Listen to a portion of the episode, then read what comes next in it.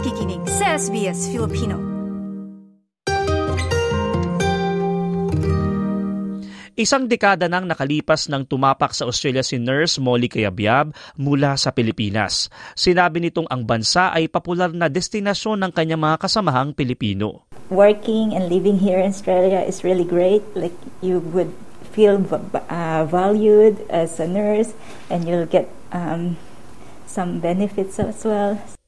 Bahagi si Nurse Molly ng bugso ng skilled migration na bumubuhay sa sektor ng healthcare.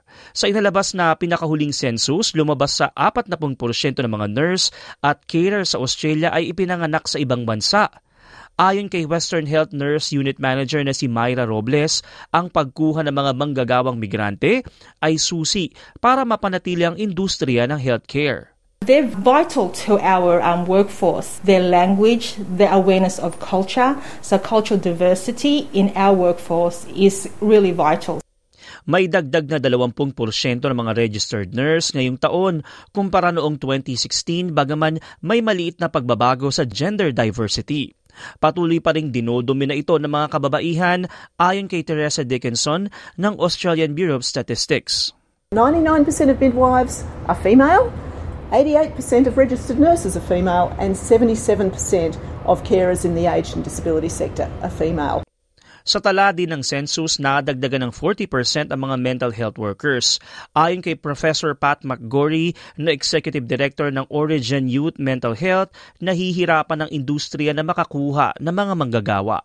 All we see is scarcity and shortages. Um, in, in our services, we've got dozens of vacant positions that we can't recruit to at the same time as, as a huge increase in, in demand for Sa nasabing tala, lumalabas na isa sa bawat pitong tao ang nagtatrabaho sa healthcare at social assistance at ang nursing ang isa sa pinakapopular na pinag-aaralan. Ang apat na malaking industriyang bumubuo sa 40% ng puwersa ng manggagawa. Ito ang healthcare, retail, construction at education. Ipinakita din sa tala na mahigit kalahati ng mga Australiano ay may vocational o tertiary qualification.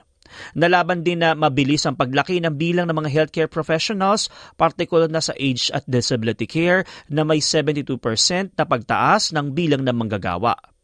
Nadagdagan din ng 50% ang bilang ng mga nasa information technology gaya ng support, systems analyst at programmers.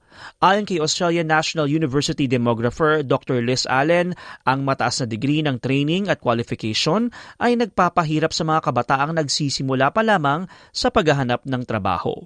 The bar for success now in the workplace is increasing. Younger people at the moment are confronted with job insecurity and a workplace that is harder to break into. Ang ulat na ito ay ginawa ni Abby Dinham para sa SBS News at isinalin sa ating wikang Filipino. Ako si TJ Korea para sa SBS Filipino.